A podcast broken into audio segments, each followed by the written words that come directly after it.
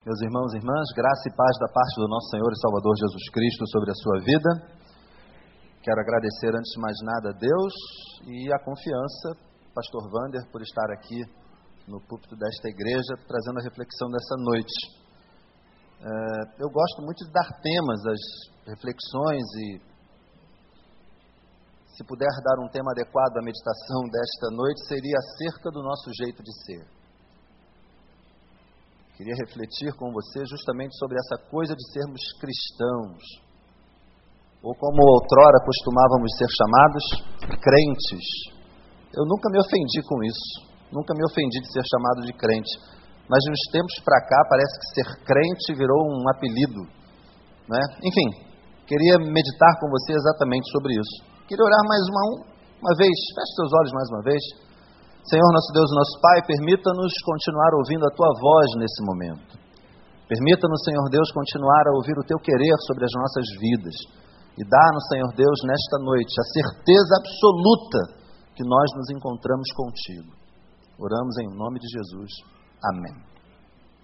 Você já parou para pensar acerca daquilo que define você como cristão, acerca daquilo que define você como crente, e faço essa pergunta inicial, meu amado irmão, minha irmã, porque talvez este seja o tempo em que nós mais precisemos responder esta pergunta: O que é que nos faz cristãos?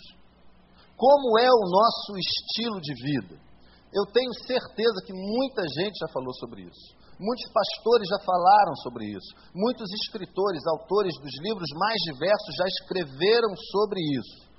O problema é que algumas dessas pessoas que falam e escrevem sobre esse estilo de ser cristão, falam algumas coisas que absolutamente têm a ver com a palavra de Deus. Falam coisas que absolutamente têm a ver com a Bíblia, com preceitos cristãos, ensinos com os quais nós nos identificamos desde que começamos a frequentar a igreja, desde que somos tocados pelo Espírito Santo de Deus. Algumas pessoas colocam as suas próprias opiniões acerca da vida cristã e o pior, fazem seguidores. Se não fossem apenas iludidos, o, proble o problema é que acabam iludindo algumas pessoas e introduzem na vida cristã conceitos, por exemplo, de autoajuda, conceitos da psicologia valiosos até, mas conceitos da pedagogia, da administração, da medicina, coisas do tipo, e tornam esses conceitos que são valiosos lá mais valiosos do que a própria palavra de Deus. E eu quero dizer uma coisa para você, entenda: isso é um erro. Os princípios bíblicos com os quais nós convivemos na vida cristã, meus amados irmãos e irmãs, precisam ser absolutos. O que vale para a administração tem valor lá, pode não ter valor aqui para o Senhor. O que vale para a pedagogia pode não valer aqui. Para a medicina pode não valer aqui. É ou não é verdade, gente? Um morto para a medicina sempre será o quê? Um morto. Mas para aqueles que creem no Senhor, pode ser que não. Amém, gente? Porque Deus tem todo o poder. E se Ele quiser ressuscitar o morto, ele há de ressuscitar. Amém, gente? Quantos creem nisso? Levantem a mão. Amém, é isso mesmo. É sobre este aspecto que eu estou falando. Eu não quero desmerecer nenhuma das ciências que eu disse aqui, todas têm o seu valor, tremendo valor. Mas eu quero dizer que Deus faz o que quiser com qualquer coisa. E se Ele quiser torcer a medicina, Ele há de torcer a medicina. Jesus uma vez estava caminhando com seus discípulos e veio ao encontro da multidão que seguia Jesus, uma outra multidão, uma multidão não tão alegre, não tão, é, é, tão feliz, imagino, mas uma multidão triste, era, era o funeral do filho de uma viúva. E Jesus olhou para aquele sofrimento todo, teve muita compaixão daquilo. Mulher, você está chorando, esse povo todo está triste, vamos fazer uma coisa aqui diferente. E ele começa quebrando todo o protocolo, ele toca no morto. Líderes religiosos não faziam isso de jeito nenhum. O funeral para porque Jesus tocou no morto. Jovem, vamos fazer o seguinte: está na hora de levantar. E o jovem se levanta e há espanto, admiração de todas aquelas pessoas. Se o Senhor quiser, ele pode subverter a medicina, a pedagogia, a psicologia e tantas outras coisas, pelo simples fato de que ele é o Senhor.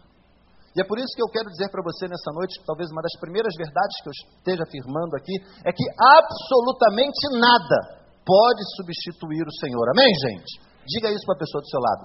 Nada pode substituir Deus. Pode dizer. Fala, mas fala com propriedade, fala como quem acredita nisso. Nada pode substituir Deus. E não pode mesmo. Nada pode tomar o lugar das orientações do Senhor para os diversos aspectos da nossa vida. O nosso jeito de ser, o nosso estilo de ser, precisa levar em conta o Evangelho de Cristo, a boa nova do Senhor, e não o contrário. Não é o Evangelho que se dobra à nossa vontade. Nós não podemos sair por aí e criar um Evangelho, isso não existe. Mas a nossa vontade é que deve se submeter ao Evangelho do Senhor, à boa nova de Cristo, ao preceito bíblico, à palavra de Deus. Eu não posso querer que o Evangelho seja uma massa de manobra, meu amado irmão. Não posso. Sob pena de adulterá-lo e ele não ser mais o Evangelho. Sob pena de ter diante de mim um texto que pode até parecer o Evangelho, mas na verdade não ser o Evangelho. Vamos ler a Bíblia? Você trouxe a sua Bíblia, amém? Você pode levantar a sua Bíblia? Eu sou do tempo que a gente, desculpa, pastor, mas essa é do meu tempo. A gente levantava a Bíblia, a Bíblia. Hoje, amém, amém. Eu vi uma Bíblia laranja. Que legal. A minha é verde. Eu sou do tempo em que todas eram capas pretas. Enfim, abra sua Bíblia no Evangelho segundo Mateus, capítulo 20. Eu vou ler aqui, irmãos, uma, uma paráfrase da Bíblia chamada A Mensagem. E você pode acompanhar na sua versão que você tem aí. A igreja usa muito a NVI. Evangelho segundo Mateus, capítulo 20, a partir do verso 17. Eu vou ler aqui nessa versão, uma versão interessante. Se você quiser complementar sua leitura bíblica com ela, ela é muito boa. Evangelho segundo Mateus, de 17 até o 28. Preste atenção. De volta à estrada, eles foram para Jerusalém. Jesus chamou os doze à parte e disse: Ouçam-me com atenção. Estamos a caminho de Jerusalém. Quando chegarmos lá, o filho do homem será entregue aos líderes religiosos. Eles irão condená-lo à morte e o entregarão aos romanos, que vão zombar dele, torturá-lo e crucificá-lo mas depois de três dias ele se levantará vivo. Foi nesse momento que a mãe dos irmãos de Zebedeu se aproximou acompanhada dos dois filhos e ajoelhou-se perante Jesus com um pedido. O que você deseja? Jesus perguntou. E ela disse: Prometa que meus dois filhos tenham os lugares de maior honra em teu reino, um à tua direita e o outro à tua esquerda. Jesus respondeu: Você não faz ideia do que você está pedindo. Dirigindo-se a Tiago e a João, perguntou: Vocês são capazes de beber do cálice que eu estou para beber? Sem dúvida, disseram eles. Por que não? Jesus disse: Pensem nisto. Vocês beberão do meu cálice, mas quanto aos lugares de honra, isso já não é comigo. O meu Pai cuidará disso. Os outros dez ouviram a conversa e ficaram indignados com Tiago e João. Então Jesus os reuniu para consertar aquela situação e disse: vocês já devem ter notado como o poder sobe a cabeça dos governantes deste mundo, que logo se tornam tiranos. Vocês não devem agir assim. Quem quiser ser o maior, deve se tornar servo. Quem quiser ser o primeiro, deve se tornar escravo. É o que o filho do homem faz. Ele veio para servir, não para ser servido, e para dar a própria vida para salvar muita gente. Amém, pessoal? Eu penso que na palavra do próprio Senhor, nada pode ser mais esclarecedor acerca do nosso estilo de vida. O verso 28, ele é tremendo porque parece que ele resume em essência tudo que eu quero dizer aqui. Na versão revisada e fiel está escrito assim: Bem como o filho do homem não veio para ser servido, mas para servir e para dar a sua vida em resgate de muitos. Servir é a palavra-chave, meus irmãos. Eu quero conversar com você nessa noite exatamente sobre isso, sobre servir, sobre o serviço cristão. E sobre o texto? Os filhos de Zebedeu, quem não os conhece em nossos dias? Uma família como essa, quem não conhece? E ainda mais com uma mãe daquelas, né? Salomé. Eu vou falar algumas coisas nessa noite, meus irmãos, mas não fiquem com raiva de Salomé. Talvez tenha aqui alguém, alguma irmã que esteja grávida e esteja esperando uma menina, minha filha vai se chamar Salomé. E depois de hoje, não, não quero, mas não precisa. Não precisa. Salomé é do bem, mas tinha um entendimento equivocado de algumas coisas. Possivelmente esta era uma família muito próxima de Jesus. Possivelmente Salomé, irmã de Maria, tia do Senhor Jesus. Essa passagem tem uma característica, ela nos constrange sob diversos aspectos, essa passagem nos constrange. Sabe por quê?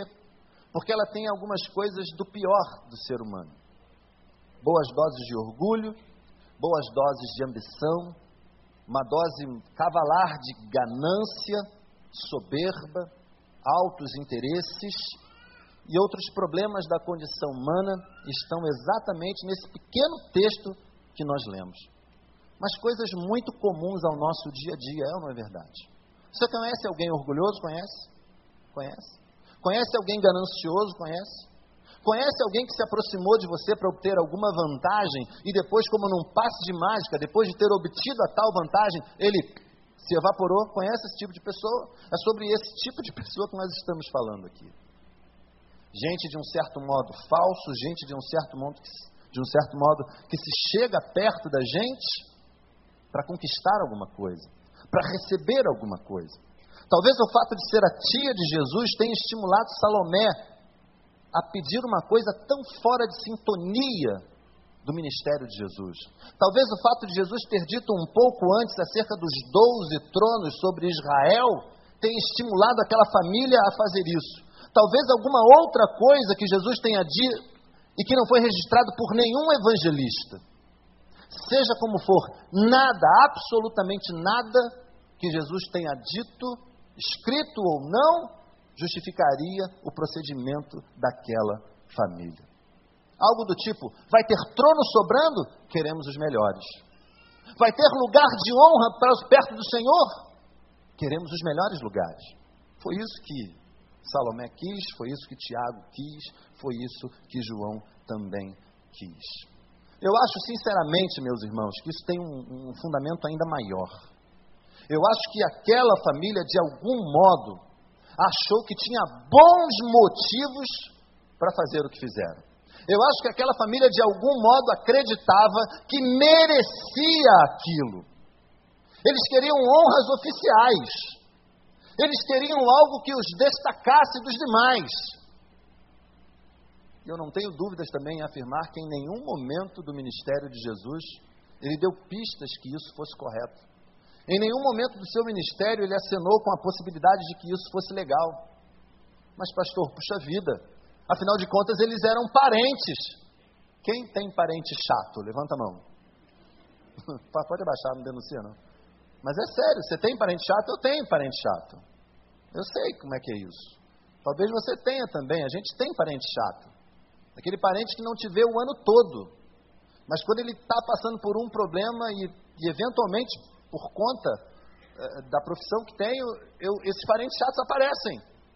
Não me dão um bom dia, feliz aniversário, nunca aparece, mas de repente toca o telefone. Rapaz, eu estou aqui numa situação, só você para me ajudar. É o chato.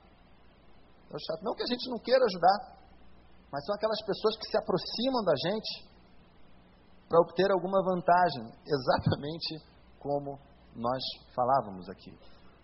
João, gente, era o discípulo amado. Eles eram os filhos do trovão, estiveram na transfiguração. Eles acharam que tinham o direito de exigir. Eles acharam que tinham razão. E eu quero dizer uma coisa aqui para você acerca da razão. Escute bem, apenas um parênteses aqui. Ter razão não te dá o direito de fazer aquilo que você acha que pode fazer. Ter razão é um perigo, porque alguns de nós não sabemos ter razão.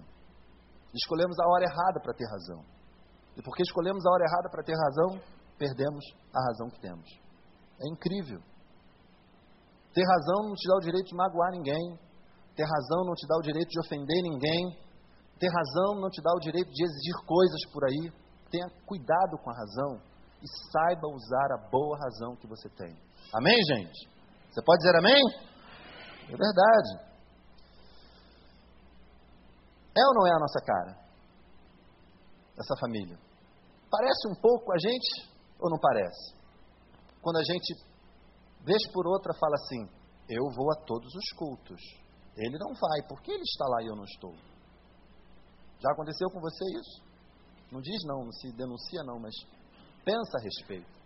Quando de repente você evoca uma virtude que você tem, quando de repente você evoca uma qualidade que você tem para exigir algum benefício em troca. Tenha muito, mas muito cuidado com isso. Me vem à mente o sermão do domingo, agora, noite passada, pastor Paulo dizendo aqui, tem a ver com a graça.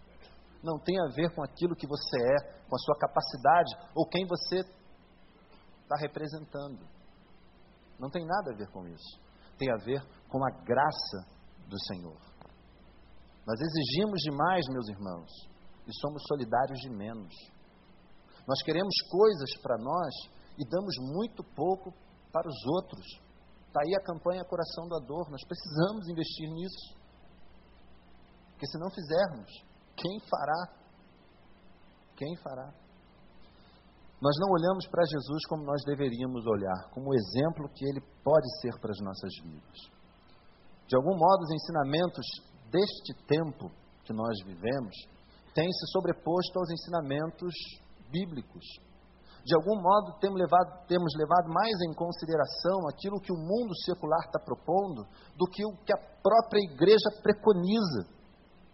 Se ao invés de nós tentarmos ser os maiorais, os influentes, se ao invés de nós tentássemos ser poderosos, quiséssemos ser mais parecidos com os pequeninos, que Jesus nos fala em Mateus 18, de 1 a 4, olha que texto interessante. Naquele momento, os discípulos chegaram a Jesus e perguntaram: Quem é o maior no reino dos céus? Chamando uma criança, colocou-a no meio deles e disse: Eu lhes asseguro que, a não ser que vocês se convertam e se tornem como crianças, jamais entrarão no reino dos céus.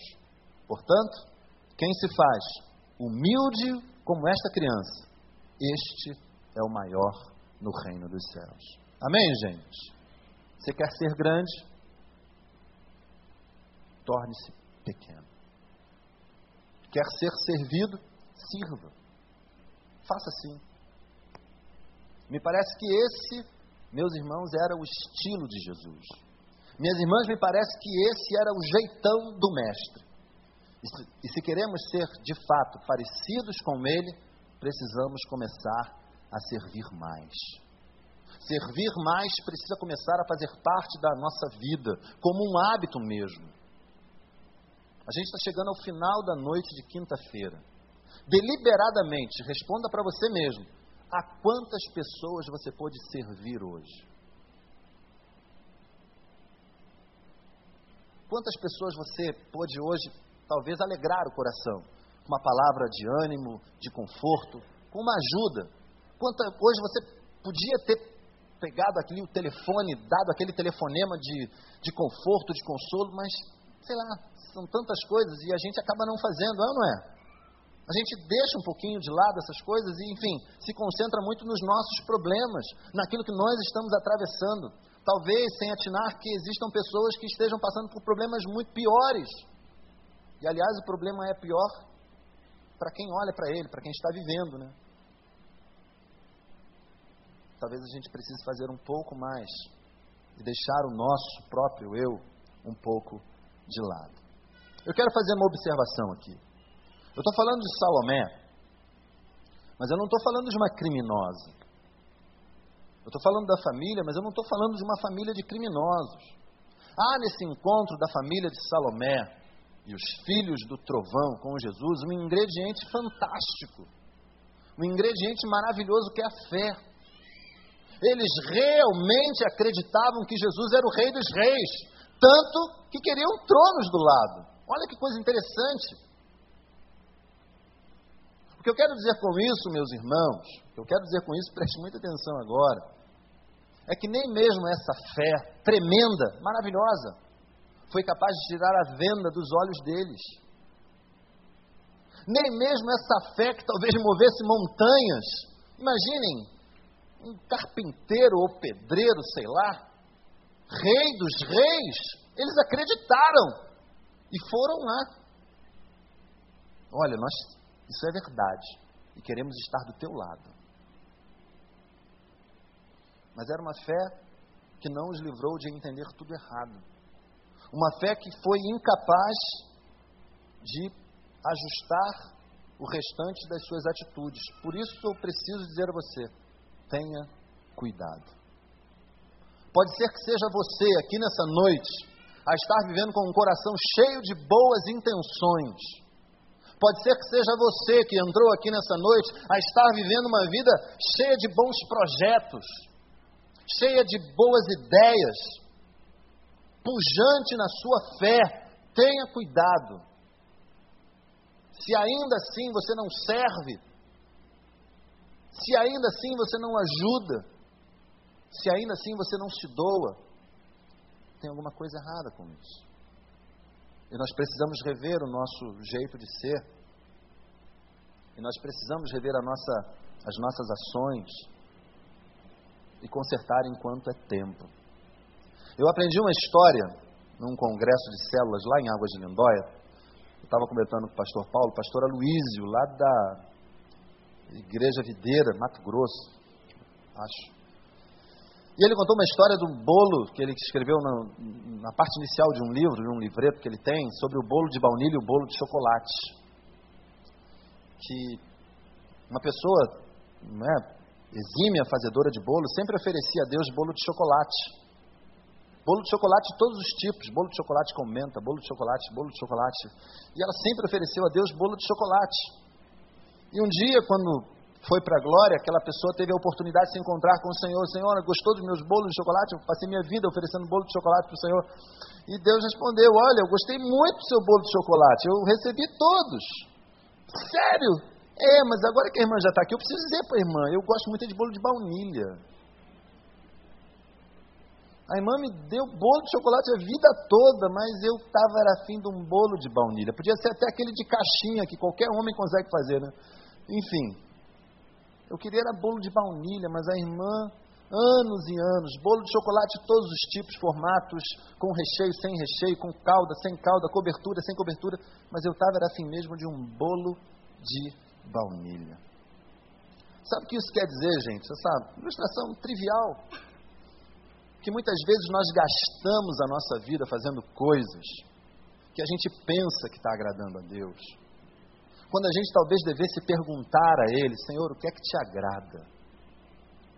Talvez você esteja despendendo uma energia tremenda, esteja gastando seus recursos em algo que você acredita ser muito bom. E talvez seja mesmo. Mas quem sabe, apenas pense nisso, que o Senhor tenha uma outra orientação para você. Quem sabe o Senhor tem uma outra direção para tanta gana, para tanta boa vontade, para tanta determinação. Quem sabe o Senhor não pega você, transforma o seu jeito de pensar e aí você comece a fazer o quê? Bolos de baunilha. Olha que legal. E aí você vai poder fazer bolo de baunilha recheado sem recheio, com calda, com cobertura, bolo de baunilha com farelo de abacaxi por cima. Olha, de limão, os irmãos estão com fome? Começando a ficar com fome, é isso? Isso é sério. Quem sabe não é a hora do bolo de baunilha, ao invés do bolo de chocolate. A sequência da narrativa que a gente leu continua e dá conta da, da indignação, da chateação dos outros discípulos. Eles ficaram chateados. Agora, deixa eu perguntar uma coisa aqui.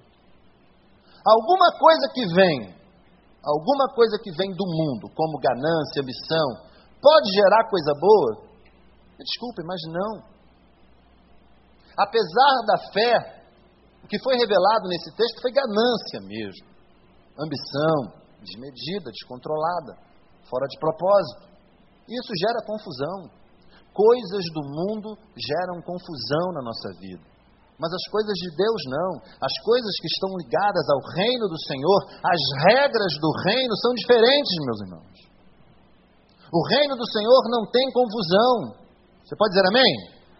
O que é que tem no reino do Senhor? Paz, alegria e justiça. É sério, o apóstolo Paulo é que garante isso. O reino de Deus não é comida nem bebida, mas justiça, paz e alegria no Senhor. É isso que a gente precisa mirar. É isso que a gente precisa esperar que Deus tenha reservado para nós. Essa meditação, humildemente, irmãos, pretende lançar uma luz sobre alguns recônditos da nossa alma, alguns lugares que possam hoje estar um tanto quanto sombrios, um tanto quanto escurecidos por uma luz de pecado que a gente acha que não é, por uma luz de erro que a gente possa enganosamente estar alimentando. Uma vez eu vi um pastor, pastor Levi Rodrigues, lá de São Gonçalo, ele dizia que nós temos alguns pecados de estimação. Isso é muito sinistro. Alguns pecados que a gente guarda na gaveta. A gente se coloca diante de Deus em alguns momentos de oração, pedindo que o Senhor nos livre, há apelos, nós vamos à frente, pedimos a Deus uma limpeza, colocamos tudo diante do Senhor, ou melhor, quase tudo. O pecado de estimação ele está guardadinho dentro de uma gaveta, dentro de um cofre, entre as folhas do livro. Enfim, ele está guardado. E a gente acaba se acostumando com isso. E o tempo passa, e quando a gente é tocado pelo Senhor de algum modo na nossa vida, a gente já não coloca mais, porque acha que aquilo faz parte, que Deus é compreensivo e que não tem nada demais. Saiba que isso é um erro. Saiba que Deus não quer que você tenha nada escondido. E quem sabe não servir, não se importar, seja esse erro, seja esse lado sombrio que o Senhor quer transformar na sua vida hoje. Quem sabe não é este o momento de nós lançarmos um pouquinho de luz sobre esse espaço e permitir que o Senhor faça uma grande obra. Se você quer ser servido, não é no cristianismo que você vai encontrar a melhor guarida. O cristianismo é o lugar daqueles que servem. É o lugar daqueles que se colocam à disposição. É o lugar daqueles que ofertam. Jesus veio com a sua sabedoria, com o seu amor e nos disse isso. Se você olhar o verso 26, talvez a gente tenha uma conclusão sobre ele. O mundo tem sede de poder e governo. O crente precisa ter sede de servir. O mundo tem obsessão pelo primeiro lugar. O crente precisa ter obsessão por servir. Mas no versículo 28, que eu acho mais legal, ele veio para servir, não para ser servido. Talvez Jesus pudesse dizer assim: Olha, eu sou o exemplo disso tudo. Eu sou o exemplo de tudo que eu estou dizendo. Eu vivo exatamente aquilo que falo. Olha que coisa, olha que desafio. Eu vivo aquilo que eu falo. Eu vivo para servir. O Filho do Homem veio para servir, não para ser servido, e dar a própria vida em resgate de muitos. Ele era o Filho de Deus, podia exigir ser servido. Aliás, foi tentado exatamente nessa questão, mas ele não sucumbiu à tentação. E é por causa dele que nós estamos aqui nessa noite. Amém, gente? Feche seus olhos, curva sua fronte. Lucas 12, 35 está dizendo assim: Estejam prontos para servir. Eu queria que você refletisse acerca exatamente do que você ouviu, da palavra de Deus que foi lida. Eu queria que no nome santo do Senhor, você pudesse sair daqui nessa noite olhando para o serviço de uma outra maneira, olhando para o servir de um outro modo, pensando nas possibilidades que o reino e esta igreja aqui oferecem a você para servir. Há um lugar especial que Deus tem reservado para você, para você fazer isso. Eu garanto de olhos fechados você está ouvindo isso pode ter certeza, eu garanto, que quando a gente sair daqui nessa noite, Deus vai dar para você uma oportunidade de servir. Deus vai dar a você uma oportunidade de fazer algo a alguém, alguma coisa boa. Como eu disse, quem sabe um telefonema.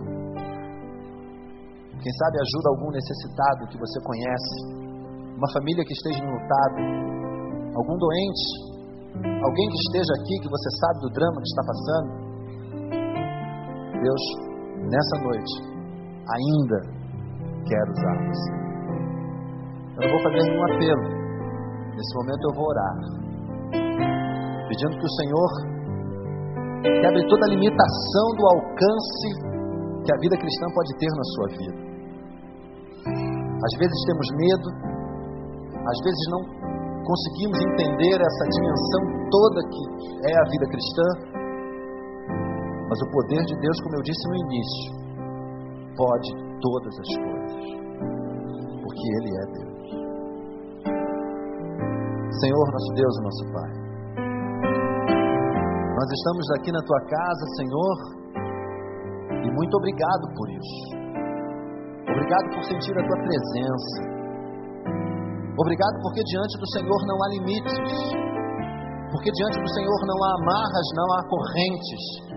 E tudo aquilo, Pai amado, que tem limitado o alcance do teu querer em nossas vidas, seja hoje, no nome santo de Jesus, desfeito para a honra e glória do teu nome, Senhor. Te suplicamos, Pai amado, como teus filhos, como teus servos que o Senhor visite cada coração aqui, Pai. E se há medo, incompreensão,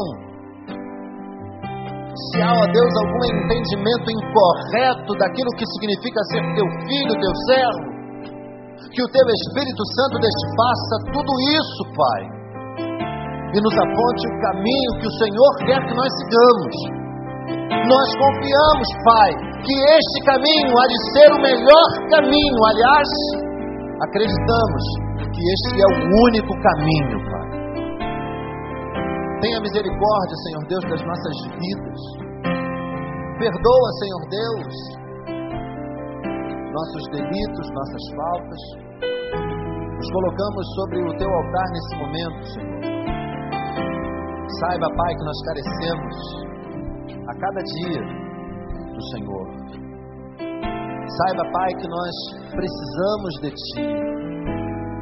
E ainda que em alguns momentos, Senhor Deus, sejamos orgulhosos, gananciosos, ambiciosos, saiba, Senhor, nós não queremos viver esse tipo de vida. Mostra-nos, Senhor Deus, como te servir mais, como te servir melhor. Dá-nos uma vida cristã, ó Deus, pujante Dá-nos, Senhor Deus, uma vida cristã que te agrade. E permita-nos, ó Deus, sair daqui nessa noite por fazer muitos, muitos bolos de baunilha para honrar, para glorificar o teu santo nome. Nós oramos agradecidos, muito agradecidos. Em nome do Senhor Jesus. Amém.